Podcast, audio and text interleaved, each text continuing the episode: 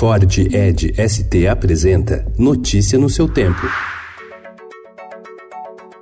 Olá, sejam bem-vindos. Hoje é quarta-feira, dia 31 de julho de 2019. Eu sou Adriana Simino, ao meu lado, Alessandra Romano. E estes são os principais destaques do jornal Estado de São Paulo.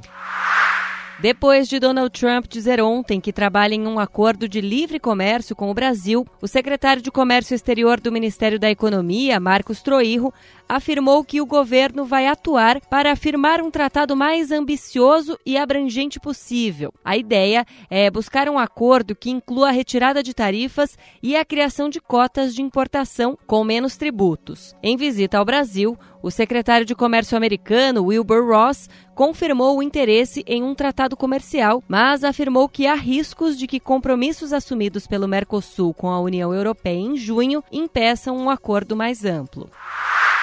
Auxiliares de Jair Bolsonaro fizeram reunião de emergência ontem no Planalto para avaliar as consequências da série de declarações dadas pelo presidente nos últimos dias. As conclusões são de que Bolsonaro deverá ficar menos exposto a entrevistas e de que integrantes da chamada ala ideológica têm influenciado o presidente de forma mais assertiva.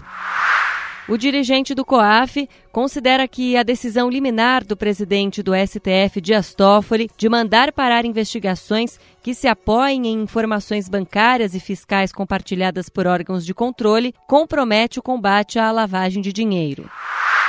Alternativa para desafogar a cadeia, onde 57 morreram anteontem em Altamira, o complexo penitenciário de Vitória do Xingu está quase três anos atrasado. A obra é contrapartida aos impactos da usina de Belo Monte. O governo do Pará diz que ficará pronta em 60 dias.